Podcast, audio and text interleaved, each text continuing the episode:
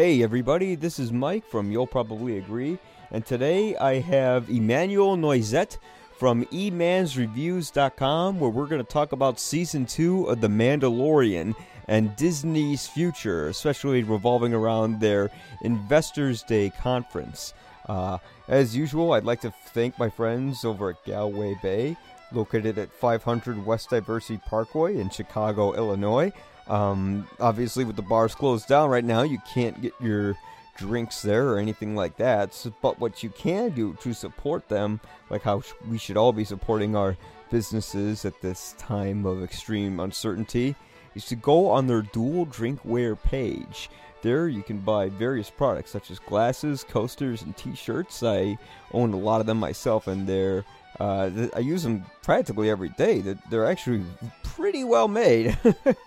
um, having said that, uh, I know there's been a lot of stuff going on, um, particularly in America right now, but I, I just wanted to talk about something where I could get my mind off of that and uh, when the appropriate time comes up where I have something worthy of substance to say regarding all of those events, I certainly will uh, address them. It's not like I want to ignore the elephant in the room. I just I, I just don't know particularly what I what I could say that would be of any use or of any difference uh, in terms of of content. But yes, having said that, I kind of went to my my little happy place, my little comfort zone, and talking about Star Wars is. Uh, if anyone, any of you know who visit my website quite frequently, uh, that's kind of my main go-to. But uh, thank you so much, E-Man, for coming on. This guy is an absolute marvel at Marvel material and it's Star Wars material. Like all that nerdy stuff, he knows it incredibly well. And uh, I had an absolute joy talking to him. It was just a fun time and a great way to kind of just kind of get my mind off of all the all the craziness of, of, of what happened this week. Um, and because said that, I'm going to shut up now and we're going to start the episode. Thanks a lot, folks. You're very special, kid. I agreed to take you back to your own kind, so that's what I need to do. And they're going to take real good care of you. Hello, everybody, and welcome to You'll Probably Agree. Uh, I need to get my mind off of all the crazy stuff that's going on in the world today. And, you know, one of the best things that happened, I think, in 2020 was season two of The Mandalorian. It was something that we really needed, and now Disney is capitalizing on that and really uh, taking things in a direction where hopefully they're not repeating history, and maybe they're also uh, actually doing something quite different, but we shall see. But to talk about that, I brought in a man who uh, truly knows his material when it comes to comic books, when it comes to uh, all things nerd related, just like me. Emmanuel Noisette from E-Man's Movie Reviews is on. Uh, thank you so much, E-Man, for coming on uh, to do this. Well, thank you so much for the invite. I really do appreciate it. Uh, anytime, man. So this was uh, quite a uh, quite a series. Uh, how, um, for, for you, like as a, uh, um, I'm gonna guess you're a big Star Wars fan. Uh, what was like your favorite sort of like big fan service moment uh, when it came to this show? You know, I mean, I guess the the obvious thing would be the the Skywalker stuff, right? Like, Yeah, yeah. you know, that, that I mean, that's like the easiest one. You know, but uh, spoiler alert for anyone. at, at this point, like you'd have to live this under a rock to not know this stuff. Like it's Right, right, ridiculous. right. Yeah. um no I, I mean look i think that's the most obvious one and you know i just to kind of give you a little context of what type of star wars fan i am um i think i'm like the above average casual Uh-huh. fan um and by that i mean uh i've just immerse myself in everything star wars except the comics and novels like those things i just have like a loose understanding of what happened you know i might read about it but i haven't read them but Mhm. watched all the movies multiple times and um, watched all the spin-off series and stuff as well um, Yeah. including uh, you know clone wars and rebels so Yeah. um, So, You're caught so up. for me, yeah, yeah, yeah, yeah. I mean, for the most part, I'm caught up. But I think the biggest moment outside of the Luke thing uh, was definitely Ahsoka. Um, Yeah. Bringing Ahsoka in, you know, and the reason why I think that was the bigger payoff was because we had more time invested with Ahsoka's character because of the series in Clone Wars and in Rebels. So to have someone that we spent so much time with, and I would say probably more time than we've had with Luke, even, um, it was just amazing. And on top of that, which is a rare occasion, by the way, they cast a fan favorite with Rosario Dawson. Mm. I mean, how many times their fans are like, "Yo, we want this person," and studios are like, "Nah." Yeah. you know. So that to me was like the best moment, and I was just geeking out. Yeah, it, it's funny because I think with Thrawn, everybody has their preference. You know, like I, I, some people wanted Benedict Cumberbatch, where I'm like, no, that's going to be too Yeah. much like Star Wars Into Darkness. Right. But if you get like Michael Fassbender, I love it. But I'm gonna Mhm. guess they're gonna go with somebody we don't know. That's usually the Star Wars tradition. Uh, the For- usual, for, uh, Thrawn's voice, or for Uh, uh, for live action Thrawn. yes, for live action Thrawn. Yeah. You know what? The funny thing though is like with Clone Wars, I feel like they were so intentional with like Mhm. everyone that they cast. So like look at Katee Sackhoff who played Mhm. uh Bo Katan. Like they made her character resemble Katee Sackhoff, you know? And, yes. Yeah. Um I forget what the other guy's name. Uh Um, he he's phenomenal. With uh, Clone Wars or uh, Rebels. Ah, I'm, I- gosh, you know, I binged the whole thing, so it kind of blends in. I think okay. he was more so in Rebels. He was like that mayor or governor or something like that. The He used to voice Lex Luthor in the Justice League Oh. animated series. But either way, they made their characters look like the real actors. And the guy who did um, Thrawn, uh, Lars uh, Mikkelsen, I'm like, I, I think he could do it. You know, I mean, put a couple years on on Thrawn, of course. Um, but I think he could do it, you know, and just having that voice there would, man, it always gave me shivers because Thrawn Yeah. was a he was an eerie guy. He was very cold, cool, collected, and the calmer they are, the scarier they are because they Mm-hmm. know what they're doing. You know, they, they don't get mad and go on Twitter raids. Sorry. yeah, yeah, but yes, you know, you're not gonna see. Uh, Darth Vader would be more susceptible to that. The more we know about Vader, the dumber we know he is. You know, as a person, just more vulnerable to easy, quick to go to emotions Right. rather than something else. But it, the way they introduced Ahsoka was wonderful because everybody was sort of expecting this uh, last minute Mm-hmm. sort of cameo appearance where she turns to the camera says, uh, no, like two seconds Boom. in. Yeah, like she's in, Right she's there. killing guys. Right there, we're like, okay, we're, we're in the story. But We're the guy, doing this. yeah, Dave Filoni's name is attached to it. Yeah. So we know it's gonna it's gonna be something. I think uh, the, I mean the great thing is with the show is that they they're digging from the expanded universe and people who are not initiated with it uh, are introduced to things that they might be curious about and might want to dig in a little more and do some research. I mean, Yeah. for me, my favorite fan service moment was the return of Boba Fett because Mhm. he was the guy who was actually introduced through the the, the holiday special and then was uh, later you know brought into the films. Actually he was initially in a, in a new hope with the deleted scene with jabba that they ended up um, replacing with the special editions. You know jabba was originally played by like this fat Irish guy or something like that. Yeah. yeah, the, and then, like Boba comes in at the end, and then they put a. Uh, but long story short, they finally gave Boba Fett sort of the respect that a fan base wanted. Uh, maybe not quite towards George Lucas's vision, because he just thought he was kind of like an accessory for toys. But it, it was gratifying to see that, hey, here are some guys who are Star Wars fans. They get what you love and they love it too. And they're not just kind of condescendingly giving you fan service like maybe the Yeah. sequel trilogies did at a certain point where, you know, he has his John Wick moment where he's wiping Right. out all the stormtroopers.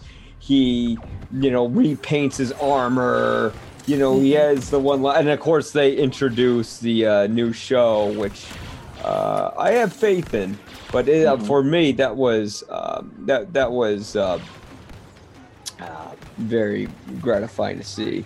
Uh, No, But- that's that's a that's a good point because honestly, like my first introduction to Boba Fett was you know through through the movies, you Yeah. know. So I was sitting here thinking that I kind of missed the boat because a lot of older fans were like, "Oh my gosh!" Like growing up, Boba Fett was like the coolest thing. I wanted a jetpack and all of that. And I'm watching, you know, the older movies, and I know it's through a newer lens or whatever, but I'm still sitting here like, I don't get why you got he was so hyped up you know? So bringing Yeah, yeah, in the mandalorian and showing him off you know not to mention of course the clone wars also helped you know as well but like just kind of seeing him in his element now i'm like yep i get it like now yeah. i get why you guys like him and i like him too i get it yeah, and really, they did nothing to make him that cool originally. Right. Like he just looked cool. Like he, Yep. the most he did in the the Star Wars Holiday Special was mm-hmm. talk about some dinosaur. And he had like the big, like giant gun that Din Mhm. Djarin uses on the show. But like outside of that, he just stood around and looked cool. And then through the expanded universe, they had him do cool stuff because Yeah. he just had that attractive sort of uh, appearance to him. But Yeah. yeah. it wasn't until the Mandalorian where like Robert, like I don't know if you saw behind the scenes stuff, but like Mm-hmm. Robert Rodriguez, like when they gave him the script to uh, the episode called The Tragedy, uh, I can't remember Mm-hmm. because it goes like how many episodes per season? Eight. Like, So that was like episode six then, because that was Mhm. like the third, and then the you know then they had a martini, and then the finale. Yeah. So uh, yeah, with, with the uh, third one, you know, th- th- that's when they brought in Rodriguez, and his pitch. They didn't have Boba Fett had this huge action scene, so Robert Rodriguez he didn't have uh, the previous kit uh, available at his will, so he just grabbed some action figures. You know, with like a Boba Fett and the Stormtrooper action figures, and he kind of like recreated the whole thing, and then he like showed it, and then um, I think Favreau went, "Oh, this is weird," and then he's going, "Oh, I'm sorry, I just didn't have the previous." And Favreau went, "No, you don't get it. This is the best way to represent this because people grow Yeah. up with these toys, and you're doing exactly what the fans would do. This is awesome." That's yeah, that's perfect yeah. So I, I just love that. Um, but I guess like when we go into the show though, like th- th- how does it balance when it comes to their own force, sort of like the fan service, whereas like fanboy service with like Yeah. like actual like oh no you're respecting us like you're doing this right So here's here's my thing because I think that's a very tricky. That's a tricky, you know, line to to tread, right? So Mhm. I think Yeah. the very first season was for any and all newcomers, right? Like it was literally for anyone. If you're an old fan, new fan, whatever. If you were just curious, you can jump into uh, the Mandalorian season one. And you know, you really don't need a lot of backstory. You don't really need a lot of the references or whatever. You can just jump right in and I like that. I like that just because it was a very good way to attract people, right? Mm-hmm. Now, second season, it started getting heavier. You know, like when people asked me, you know, people started asking me, like, yo, like, can I just jump into season two? And I'm like, no. uh, Like, I well mean, kind of yeah could, you could, but you're gonna miss out on like a higher percentage of the references and context and backstories. Yeah. So, for example, when I was doing like my breakdown videos, I found myself kind of having to uh, explain stuff more just in case because I knew there were some people just jumping in because of all the hype. You know, so like talking about Bo Katan, uh, Planet Mandalore, and like how their culture operates and stuff. You know, a lot of that stuff was explored in Clone Wars. Mhm. Now, from a business perspective, this is perfect. This Yes. is what makes sense. You know what I mean? Like, you know, you have that introductory, you know, in the in the first season. Second season is kind of like, hey, don't know what they're talking about? Go watch our other stuff. Yeah. You know, so that's a great way to invest people in.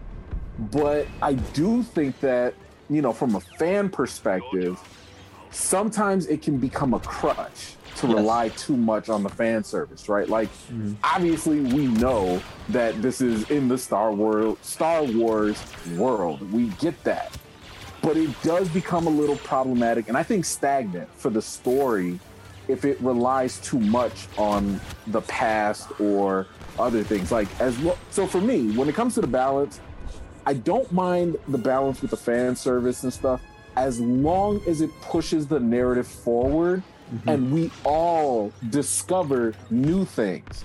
So, you know, one more point just to make. One of my grievances like with Star Wars in general and the fandom is the fact that like there's always like this divide between mm. like casuals and the hardcores. You mm-hmm. know, and like the issue is kind of like the hardcores know all the expanded universe and legend stuff. And you know the casuals like myself you know like w- that just wasn't in there for us you know or we just weren't in it. And my thing is like what i loved about the mandalorian is that it brought everybody together because we were all discovering new things at the same time.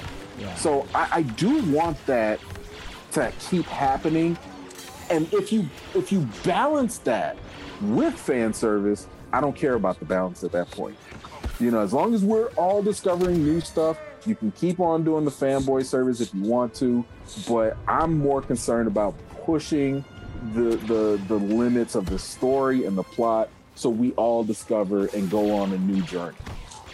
Yes, I think that's a that's that's a wonderful point because you know the the like the level I'm at with a Star Wars fan is that the only real sort of expanded universe I truly discovered was that there was a bounty hunter novel and an X-wing novel that I Yeah. read a little bit of, but I don't remember much because I was so young.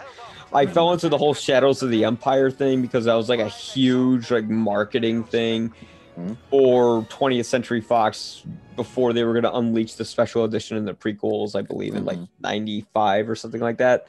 Uh, but overall, like, uh, I got a lot of the references because I played Dark Forces and I knew stuff like that. Mm. But the great thing was, like, when I'm watching this, I'm kind of going, well, how are people who don't understand this stuff going to get mm. it? Mm. And how are they going to get it without Star Wars fans like me, like being snobby assholes, like giving people shit about it? Because I remember I saw, I think it was like the the Ahsoka episode came out, I think on like Thanksgiving. somewhere around there Yeah, like it was the night after Thanksgiving. You know, I had my turkey and my alcohol and all that, and I'm mm-hmm. watching the episode with my brother-in-law, who he's like a Star Wars fan, but he just knows the stuff like within the movies, and he has a ton Sure. stuff. So I'm looking at my phone. I didn't see Ahsoka kill the first guy, but I put my head up and I see her, I see her face pop up on screen. And I go, Mm-hmm. "Oh shit!" And my brother-in-law's like, "What?" I'm like, What's "It's fucking deal?" Ahsoka!" Like, what's the big deal Yeah, yeah. It's just some orange chick Yeah, yeah, exactly. Yeah. And I think for someone like him, he might get curious. Although I begged him to watch the television, like the cartoon series and stuff, and he's like, "I don't want to watch Yeah. that cartoon." right right right And I'm right. like, "Dude, you don't get it. Like, you get No, to it- see how it Darth Maul gets his legs and shit. It's it crazy." better Yeah, yeah. Just skip the first season, go halfway through the second season. It gets so good. And Yeah. like you said, wonderful point. Through a business perspective, Disney's going, okay, we want to open people's curiosity. We want them to go, well, who is this Ahsoka girl? What, what is the story behind Mandalore?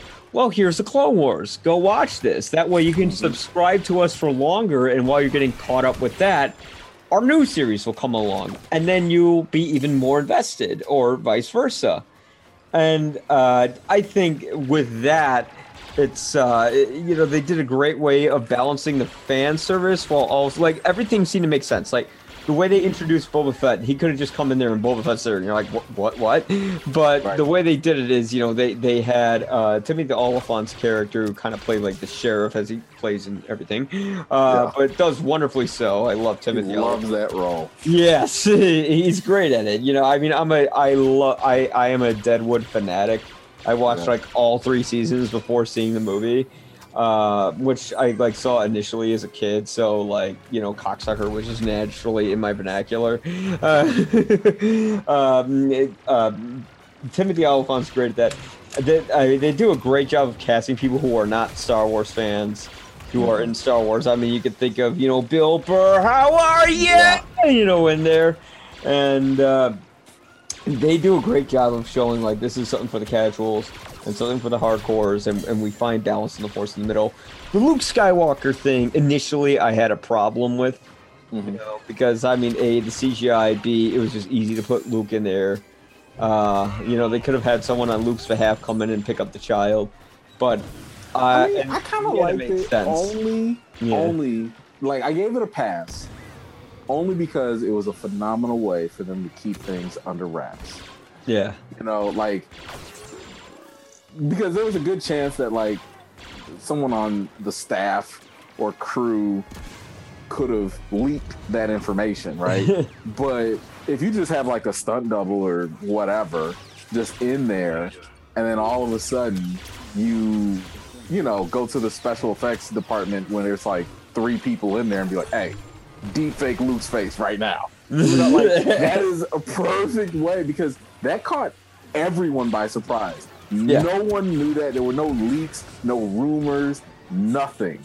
And I was just sitting there thinking, like, oh my gosh, this kind of reminds me of like the pre, I don't want to say pre-internet days, but pre-social, pre-social media days where like clickbait Yeah. wasn't like the thing, and everyone didn't have to be first with stuff. And we were genuinely surprised with that stuff. Could you imagine if we walked into the Mandalorian season two and Hmm. like Boba Fett was a surprise, Ahsoka was a surprise, and Luke was a surprise?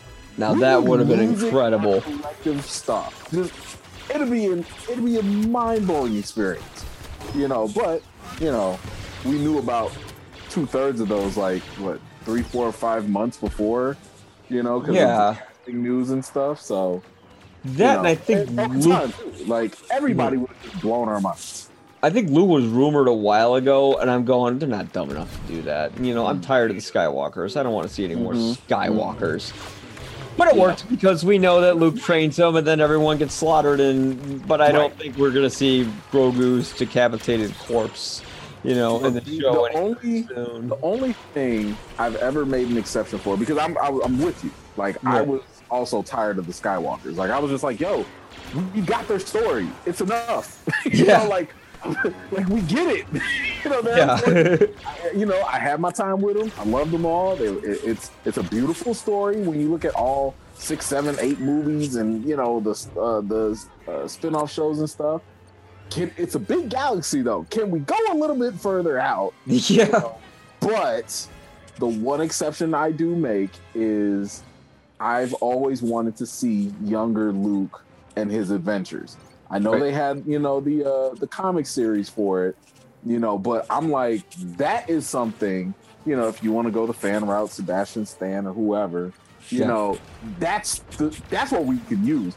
If you really have to keep milking this cow, Yes. you know, uh, of Luke Skywalker. That's the only thing I want to see.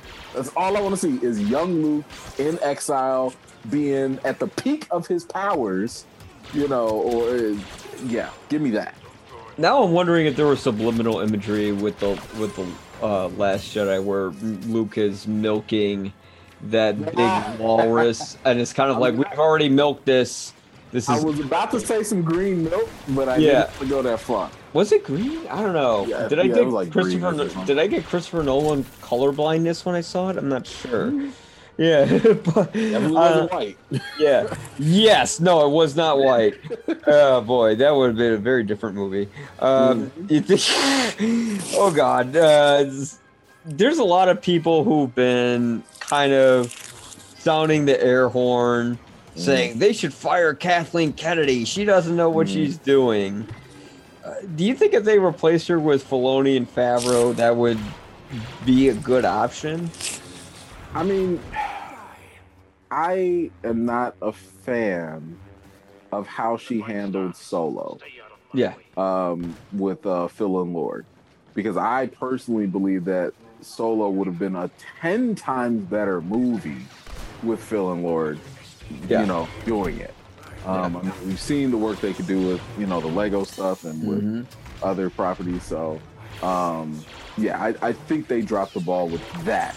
However, I don't feel as though there's been, well, I also I'm thinking about it because I'm thinking about like she was also in charge of the trilogy of the new trilogy Mm-hmm. as well. That was that was a fumble. Yeah. Also, you know, like these are like the three, you know, titans of your film franchise, and you literally have one job, and that is to make them and make sure it's a smooth process. Yeah. You know, I forget who the director was that dropped out of um, Uh, yes. Rise of Skywalker. Yes, that was um, Colin Trevorrow. Trevorrow, Colin Trevorrow, Trevorrow. uh, tomato, tomato. that right there to me was kind of like, what are you doing? First, you have the Lord and Miller issue. Now you're losing the last director, and like the last movie is in disarray. And then you buckle under the pressure of uh, the criticisms against Last Jedi, Yeah. and the the and you allow basically because I know um, J.J. Abrams was also an executive producer on top of that, but you allow JJ to just go ahead and cater to a lot of that fan service at the expense of not only the narrative but also the editing and some of the actors.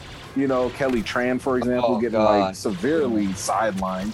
You Oh. know, and I'm just sitting here like, you know what? A lot of this happened under your watch. You know, I'm not Yeah. saying you should be fired for nothing, but I do think that you probably could benefit stepping aside. Yeah. You know, like um, Demote. yeah, I, I, Yeah. I'd probably say step aside. I, I don't. I don't want to say fire only because I look at what what happens at DC and Warner Brothers. Mhm. They dropped the ball multiple times, Yep. multiple times, and people got fired. Mhm. Uh, you know, a lot of that had to do with interference. You know, like they would actually meddle with the movies and the stuff like that. But you also saw the fact that they shifted gears and they were just kind of like, okay, you know what, Geoff Johns, uh, instead of you being like the head architect, why don't you just go be in charge of this over here? Like, let's let's Yeah. just kind of reshuffle a little bit, you know? Yeah. I, I think with Kathleen, I would be more apt to do reshuffling than straight up firing.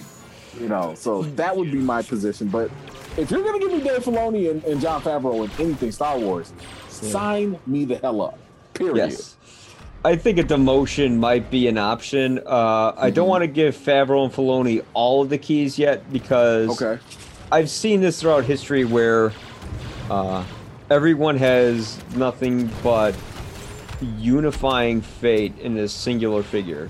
I mean, we did that with George Lucas through the prequels, and Yeah. We saw how that worked out because everyone thought, oh, it Right. can go wrong, blah blah blah blah. Like, if you've ever, have you ever seen? There's this wonderful documentary attached to the Phantom Menace DVD called Episode One: The Beginning, and it's just like this Yeah. fly on the wall footage Yep. there's this particular scene. I think Red Letter Media uh, uh, pointed it out, where uh, everyone in the visual effects team is gathered around as George Lucas is storyboarding sort of the shots that are going to have to be executed for the film, and they kind of look like. Oh God! What is good? Is this the movie really? But at the same time, they're going, "Well, he's." They're probably thinking, "Well, he's George Lucas," or maybe they're just he's talking nervous. about. Yeah, or maybe they're just nervous because it's a lot of work. But either way, uh, No one's I getting think- excited. Yeah, I think if we give Filoni and Favreau all of the keys, eventually they'll they'll drop some balls and then they'll place the blame on them. I think we can leave Kathleen where she is right now. She has a history of being a wonderful producer. I just think that there are other hands in the pot when it Mhm. came to the sequel trilogy that probably were beyond her control that said, we need this out next year. I mean, the whole reason the sequel Yeah. didn't work was because Michael It Arndt was rushed. yeah, Michael Arndt, Yeah. who wrote uh, Toy Story 3 and Little Miss Sunshine, uh, didn't have the time to develop the script he wanted to for episode 7. And if he did, my God, imagine how incredible that script could have been. You know, You know, and, and I, I, I agree with you about the whole singular trust factor. Yeah. Um, that typically does not work. You know, Yeah. um, DC put a lot of DC tried to do that with um, Zack Snyder. That Yeah. didn't work. Um, Marvel tried to do that with Joss Whedon. That it started to work, and then it started to crumble a little bit once uh, Age of Ultron came out. Yeah. Um, but the one way that it has worked, actually two ways. one way it has worked is through Kevin Feige. Mm-hmm. What Kevin Feige does, I believe, is what Kathleen Kennedy should emulate more more of. Um, and I believe that's kind of what Favreau and Filoni have done in a smaller sense. Like by working with Kevin Feige, they've learned his methodology and they're implicating it. They're they're implementing it directly in the Mandalorian. And what I mean by that is they're using the Marvel formula, right? And that Mhm. Marvel formula is, hey, I'm Kevin Feige. I have a grand, connective, cinematic vision Mm-hmm. right? And that is stuff is going to happen. We're going to introduce characters. There's going to be a big battle like Avengers.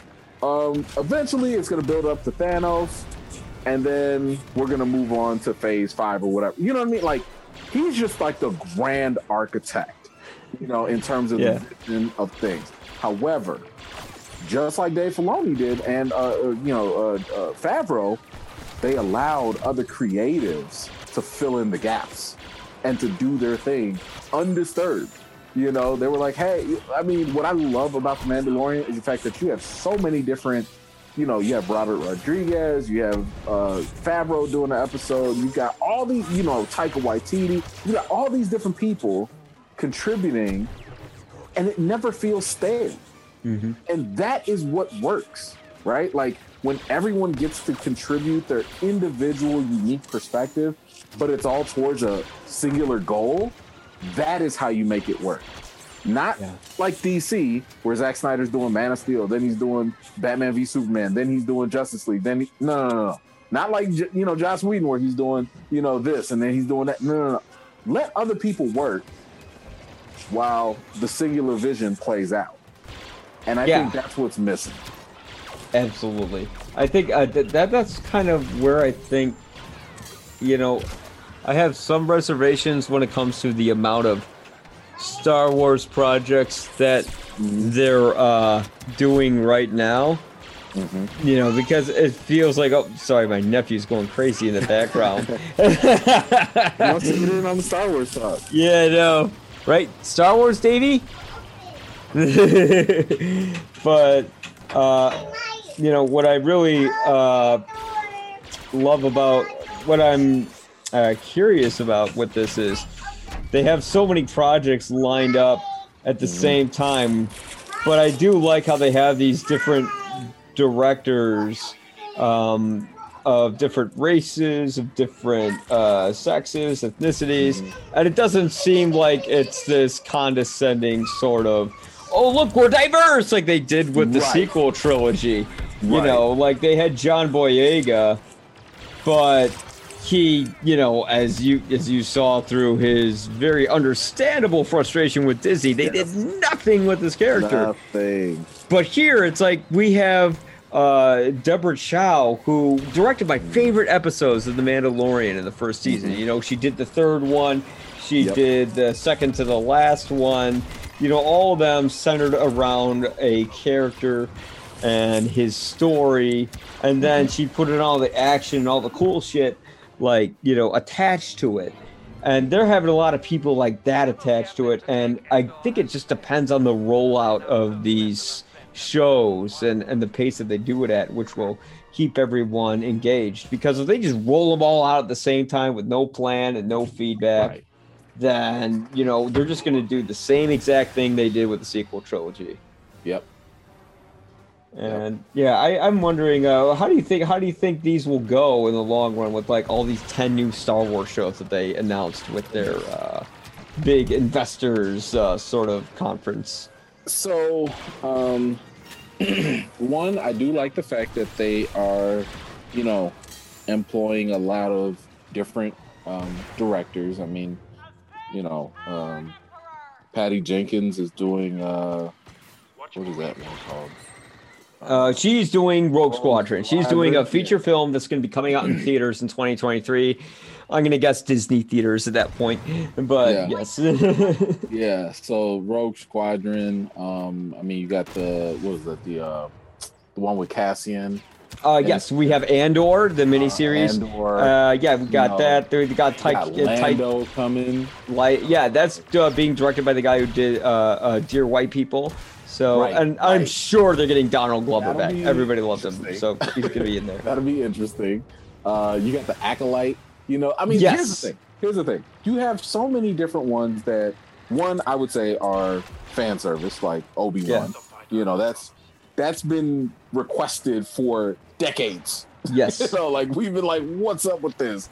Um, but then you have stuff like you know the A- acolyte, or you have things like uh, the Bad Batch, Rangers of the New Republic. You Yeah. know, um, the one. The, so during that meeting, the investor meeting, when they were talking about all these shows, the one thing that stood out to me the most that I really, that really caught my attention, was how the Ahsoka show, and I want to say it's the Rangers of the New Republic show, are all taking place at the same time during The Mandalorian. Yeah. And all three shows are actually going to build up to one big climactic cinematic event, or maybe it's a big, maybe they'll do another uh, show event or something. Whatever it is, all those storylines are going to come together. Hmm, That sounds right like there. Marvel. Right, right. yeah. You see what I'm talking about, though? Like, Yeah. Tony and, and Favreau, they get it. Like, they're like, oh, this is a formula that works because yes. it keeps people invested. You have to kind of watch everything to kind of get it. And Yeah. then by the time, you know, the big event comes, it's like the hype is already built up and it works. yeah. You know, so it's cool. It's cool like that. So um that part I'm excited for. Yeah. The other stuff, I have no idea. Yeah. To, to be honest with you, I have no. I- I'm not very excited for Andor. Um, Me neither. Me neither. What's Yeah. gonna happen? Yeah, it's Like, kind of like, does he discover the second Death Star? Is that the last season? Okay, cool. right, right. You know, like I kind of know where this is going. Like I, some of these felt like okay, you feel like you're destined to be a filler. Yes. Like some of feel like you know, but Bad Batch. uh, Boba Boba Fett's you know story, um, you know the acolyte, the the uh, the Ahsoka, the Obi Wan. Those feel like yeah. they might be pushing again the narratives, the big overall plot of Star Wars forward, Yeah. and not just filling in random gaps. Yeah. You know, so it, I, I'm mixed. I'm Mhm. mixed. I mean, I I trust in what I think they're doing now, Yeah. but I do still have some concerns.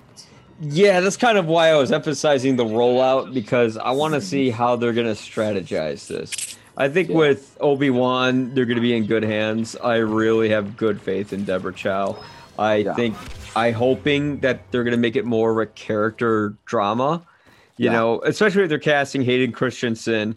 I don't think they're going to cast him just to shove him in the Darth Vader suit again, like they did with Episode Three. I think what they're going to do is probably put him in flashbacks, sort of reflect on Obi Wan's regrets and how he could have trained Anakin better. Blah blah blah blah blah. Who knows? I'll probably be wrong, like how I'm wrong about everything.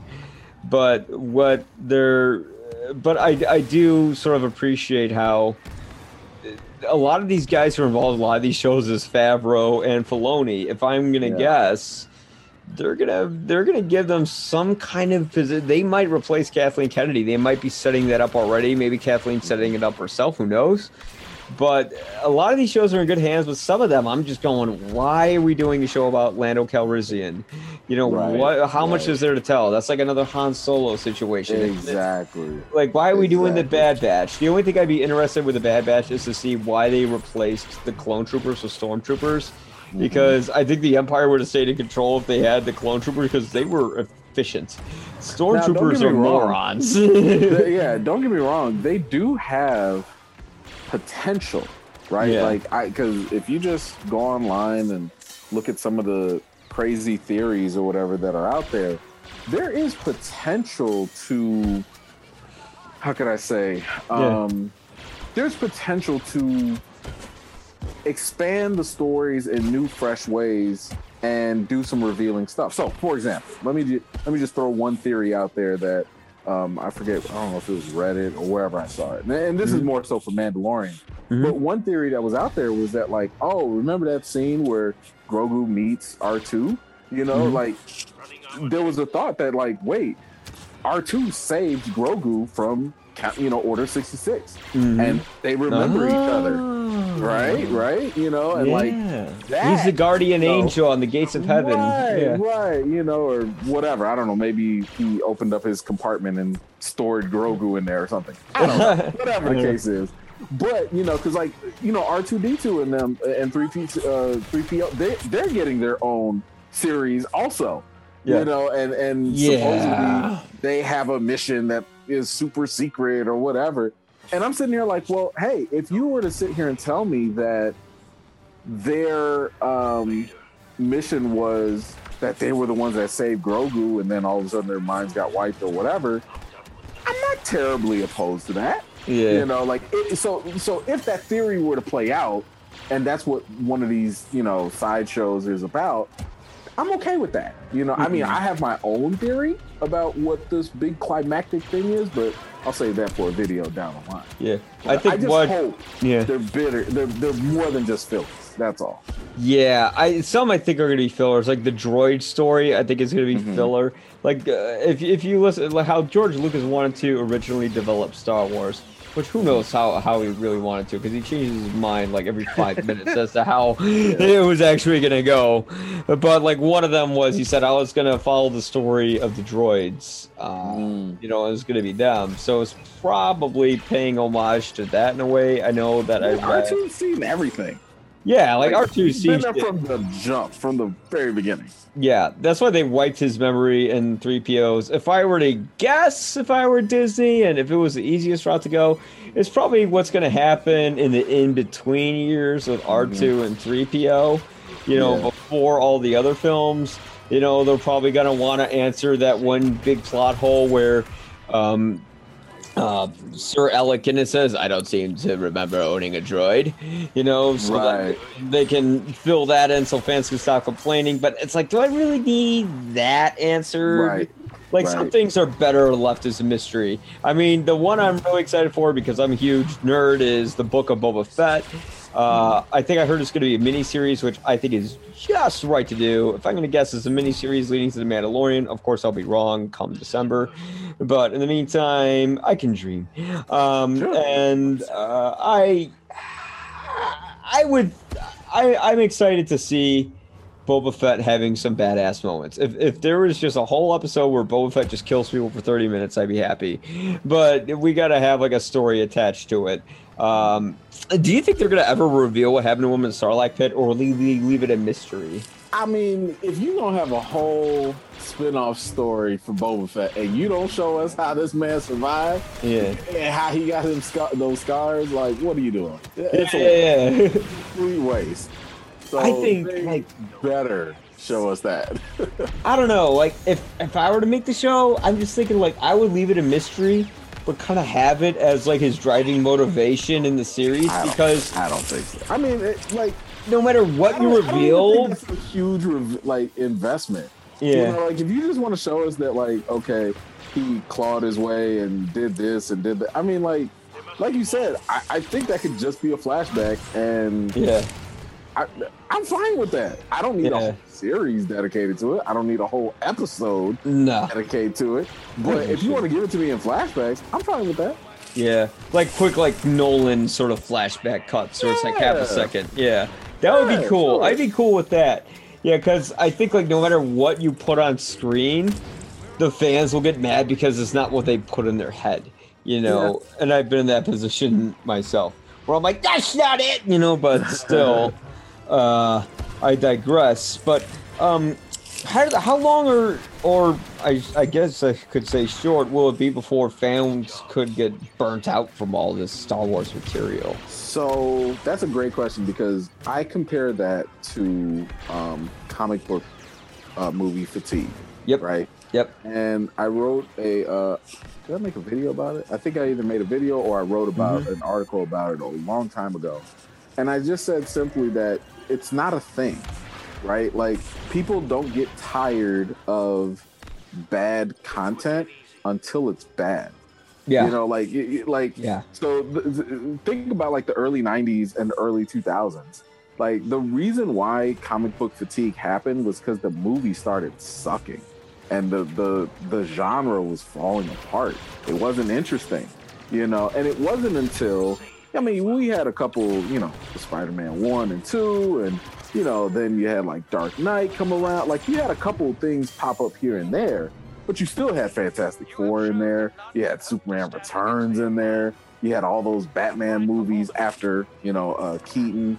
You know that just it left a bad taste in people's mouths, Mhm. and because they were more bad than good, people were like, ah, comic book movies, no thanks Mhm. right? So I think it'll be very similar. But but look at Marvel, you know, they're 23 plus movies in, and they're still going strong. They're literally breaking records Yeah. and box office numbers, you know, and they have no signs of slowing down.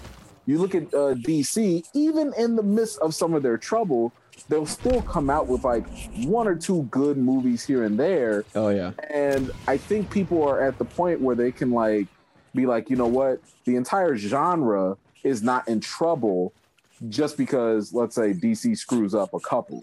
You know, so the balance is there that there are more good than there are bad. So I Yeah. think for Star Wars, it's going to be very similar. Unless you get like if all we had, if all we had was just the final 3, you know, trilogy movies, and there was like nothing else, or if let's just say that pattern continued, that's when we would get fatigued.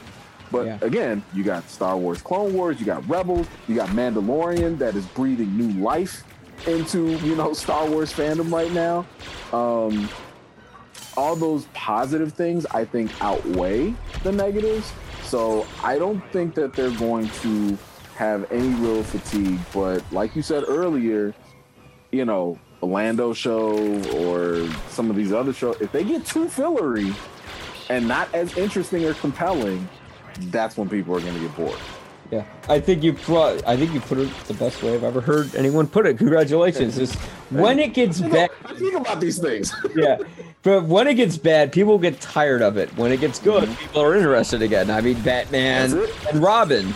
People are like, Yeah. "Oh God, I don't care about Batman," but then Batman Begins is announced, and you're going, yep. "Oh, that looks that's that's I'm that's real right? Batman. That's actually Batman." And then, as we know, Christopher Nolan became Christopher Nolan, and uh, the rest is history.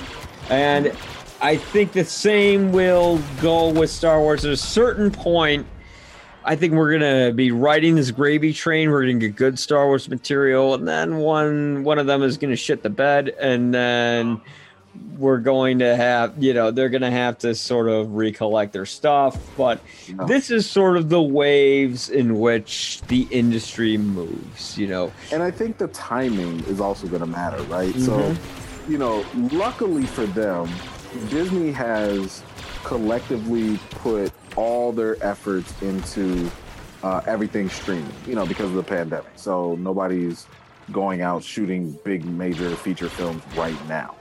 Um, so because they've dedicated all their departments and resources to the shows, I think that we're going to be lucky enough, hopefully, um, to get a lot of these things.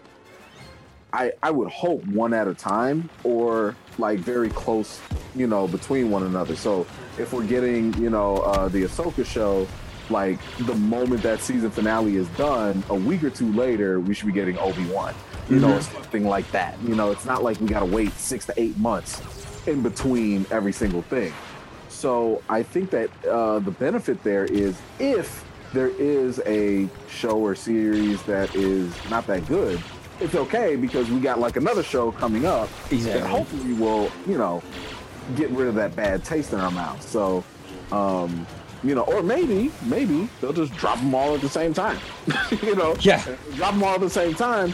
We'll be too focused on all the different things that we won't even really care about the bad stuff. We'll be like, yeah, that show kind of sucks, but man, did you see this episode on the other show? exactly yeah like yeah the bad batch is kind of lame but Right. man, uh, you know, you got to say Obi Wan was what I always dreamed of, and then it, you know because like I mean, if you look at uh, when the Rise Skywalker came out, it sucked, but the next week.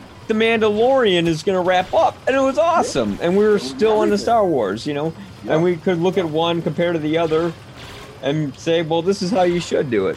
You know, Exactly. which is why Exactly. and I don't know how Rogue Squadron's going to hit theaters in 2023. Uh, Mm-hmm. That's a whole other discussion. That's about the future of movie theaters. I guess that's for part 3 Mm-hmm. when I do it six months from when I did the last one, as we do them every six months.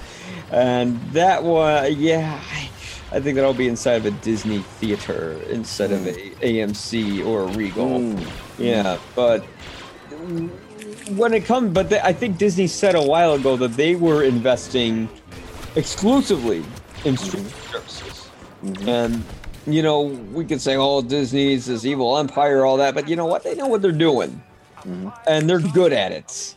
You Yeah. know, the, I, and of course, and of course, they had to learn from their failures too. Uh, when they originally had uh, uh, their whole MCU, the Incredible Hulk wasn't that great.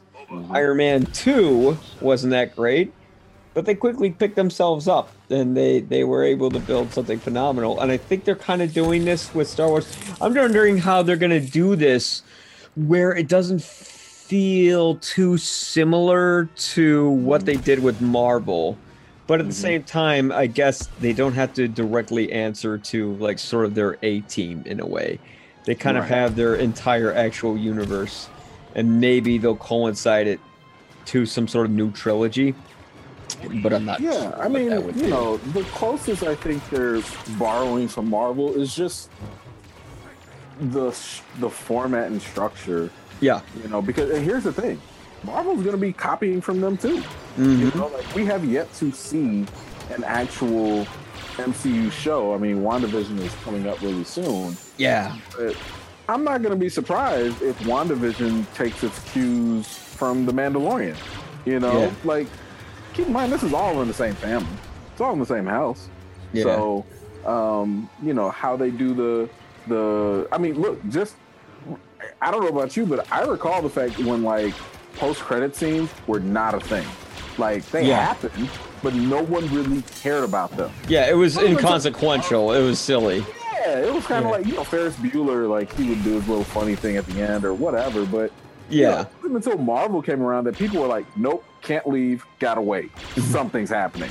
You know, Yeah. so don't be surprised if like Star Wars movies start doing that. You know, Oh, like, yeah. Later on down the line. So Which, well, they already have. Mm, You know, we had the Book of Boba Fett. Yeah. exactly because they know those are things that get people going and get people talking, and yeah. i- i- it's a cool little thing. So yeah, Yeah. I see those similarities happening. Yeah, absolutely. And um, I guess uh, taking the Mandalorian forward, I really like the fact that they got rid of the baby because, you know, You he- he's gonna. Well, it's going to be a crutch, you know, and you got to get rid of it, you know, or else you're going to be dependent on it. And they, you know, they, they, they were going to be if they didn't. So I guess going forward, how can they really develop the series without Grogu or Baby Yoda or whatever you want to call them, uh, where it'll hold people's interests? Whew, man, that is tough. One, I think that this is the benefit of. First of all, I don't think he's going to be gone for long. No, Like, they'll they'll bring him I- back. He's he's too much of a moneymaker. You can't. Exactly. Yeah. Exactly. You know, um, Disney knows where the money is, right? Like, the, Yeah. you know, I've always told people, like, yo, this is the Grogu and Mando show. Like, Yeah. that's okay. Forget the Mandalorian. No, it's Grogu and Mando. Um, but uh, my, my expectation slash theory is that um, Mandalorian is going to focus on being a Mandalore, like Mhm. uh, an actual Mandalorian on Mandalore. Like you do have the complexity of where season two left off, where Mando is the uh, the actual rightful ruler.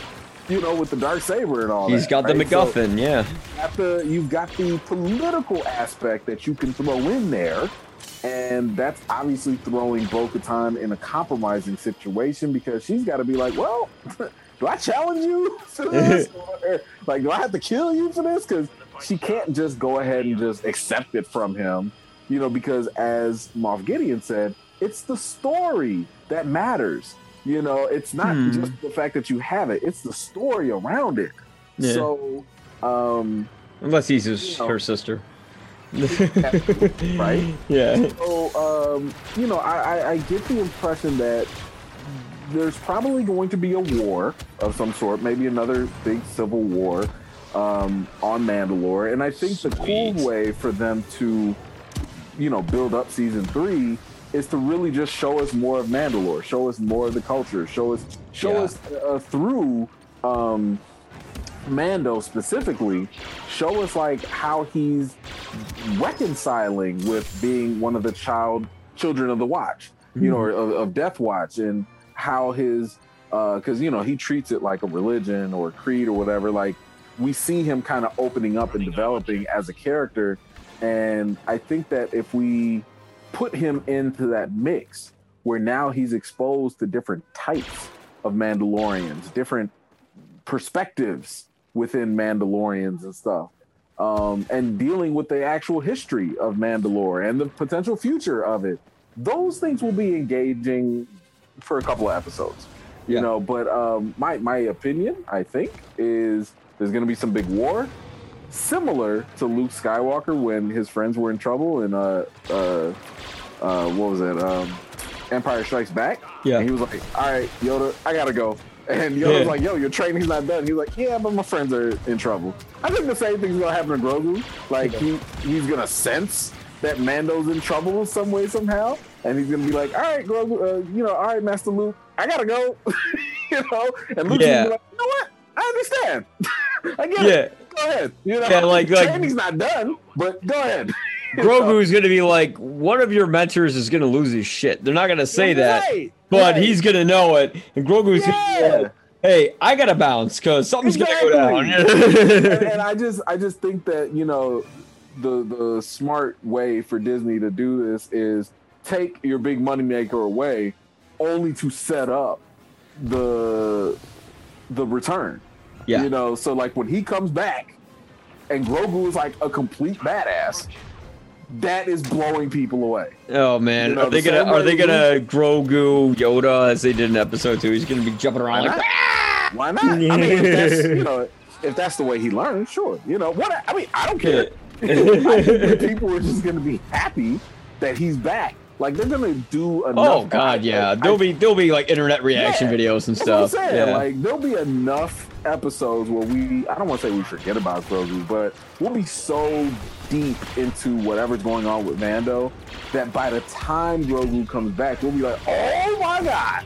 Yeah. You know, like who just threw that that rock out of nowhere? Oh, it was Grogu, you know. So yeah, yeah. I, I think that's how they will go about it. But that's just my thought. I, I don't know. Like maybe. I don't know. Oh, the wonderful thing that Filoni and Favreau do with the show is that it is it's both predictable and unpredictable. We know these Right. characters Right. are going to come in. We know Yeah. that all the stuff we know is going to happen. Yeah. Like okay, at a certain point, oh, Boba Fett's going to come in here. At a certain point, Right.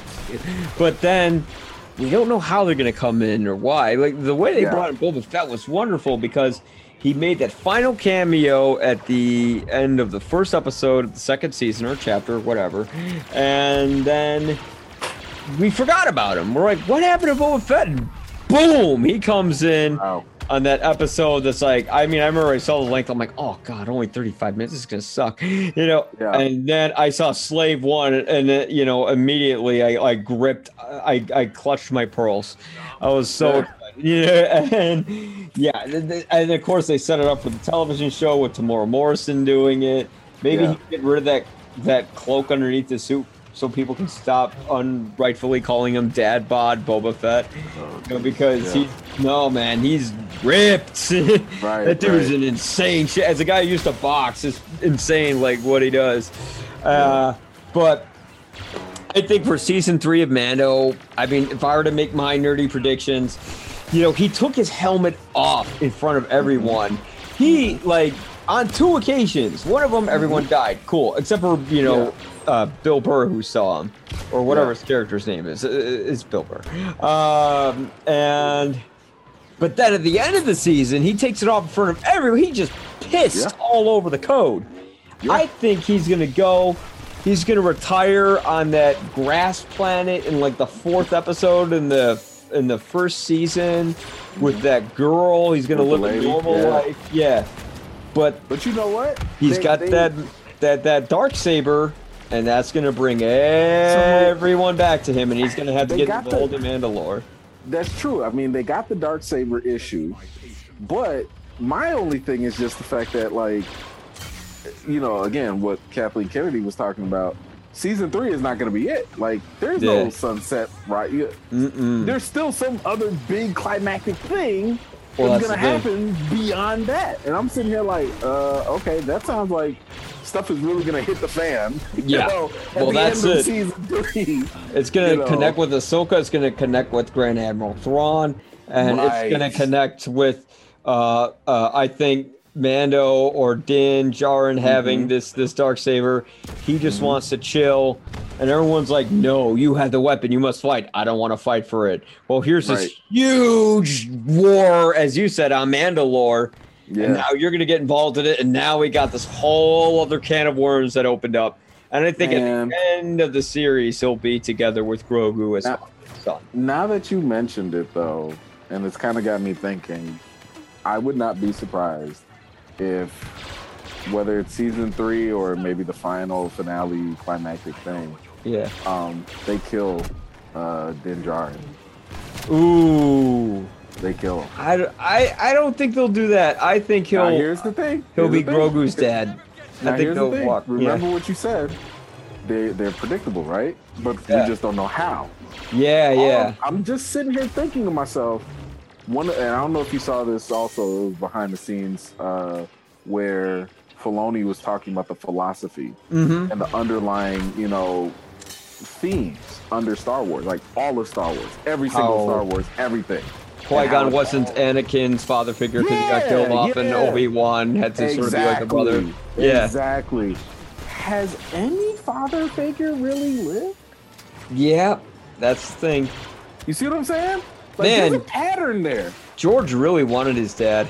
I'm just saying. Like, look, it- look, I mean, hey, it's no. I'm just kidding. I'm just kidding around, man. No, it's no different than Liam Neeson always having his wife die in a movie. Yeah, yeah, you know, yeah, yeah, yeah. You know, you know what I'm saying? So like, Except I feel- this time Liam Neeson was taken from you know Yeah. Ewan McGregor. Yeah. yeah. So I- I'm just saying, and, and I don't want to spoil it to those who haven't seen Clone Wars, but you know, or uh, Rebels. Yeah. But you know, the father mentor thing you know, doesn't always last for some people, you know. So, uh, and don't get me wrong, it makes for a great emotional yeah. um, you know, situation. And I think the thing with Star Wars has always been how does that event affect the other person? Right? Because like when when, when, when you don't going. have you see what I'm saying? Like when you don't have that father figure or that mentor figure, you could either go dark, Darth Vader, or maybe you end up like Luke, you know, just going more good.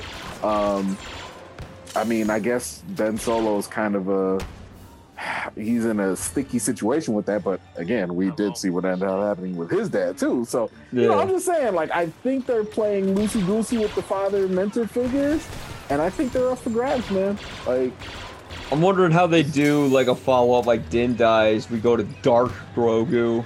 Eh, would that be I've like- been saying? Would that be like a cartoon series? Because like on screen, you couldn't do the whole thing with a puppet. They'd probably they'd probably give it the cartoon treatment. You know, I mean, first of all, he's gonna have to start talking or something. Uh, doesn't he communicate telepathically? I don't I know. mean, yeah, you know, through the force, I guess. Immediately But- when he starts talking, people are gonna be like, "Oh, that's not what I thought he sounded like." I guess. But whatever. At a certain point, I, you gotta tell. he's got dark tendencies already. Oh yeah, He's yeah. shown it multiple times. yeah. Force choking, you know. Oh yeah, he- he's knocking like- around those stormtroopers like Yeah. action figures. Yeah, Yeah. he's throwing them around. I'm like, yo, I, I was actually kind of surprised that Luke was like, yeah, come on with me. I'm like, wait a minute, Luke, you don't sense that dark side in him? Yeah, Come like- on, Luke, of all people. Dude, that's why he failed Ben. he's, right, he's gonna fail Ben, and and and Din's gonna be like, "You're okay, Grogu," and Grogu's gonna be doing some some bad stuff, There's man. a, look, there's a there's a there's a history. I'll say that. yeah. yeah. So I don't know. I get. I guess from there, I, I think I kind of got everything off my chest with this. But I'm looking. I am actually looking forward to what Disney's going to do with Star Wars. Uh, I think they're. You know, at first a lot of people were like, "Why are they doing streaming only?" But they're really kind of evolving the platform. I mean, the, the way they're utilizing the Unreal Engine with rear projection, where it's like a 3D sets and they have like an iPad that can control the lighting, they can control the background of the scene, is exactly what George Lucas did, you know, in 1977, where You know. uh, he revolutionized visual effects, and I'm thrilled to see where they're going to take it. Uh, I think for now we shouldn't react too much as to who should be running Disney or not, because the Right. best thing a leader can do is to stop and listen. Is that Yep. does that have political implications? I don't know. Figure it out for yourself. It's open for interpretation. I'm David Lynch. All right, uh, but uh, no, uh, E-Man, thank you so much for coming on. Uh, you can check him out at uh, E-Man's Movie Reviews. Uh, you can find that on YouTube. You can just Google it, find his website. Is it emansmoviereviews.com? Yeah. Okay, close enough. No, it is. No, it is. yeah. uh, but no, man, thank you so much for coming on and taking the time out of your day to do this. I'm excited. Um, something to look forward to this year, uh, outside of the vaccine. And uh, yeah, again, you can catch me at You'll Probably Agree or YPA Reviews. And uh, thank you so much, folks. And may the force be with you. And uh, as you can see, my Boba Fett character has leveled up to, I think, beyond level 20 now. I'm almost fully leveled up. All right. Thanks so much, folks, and have a good one. Bye. See ya. I've been tracking you, Mandalorian. I'm here for the armor. If you want my armor, you'll have to peel it off my dead body. I don't want your armor. I want my armor.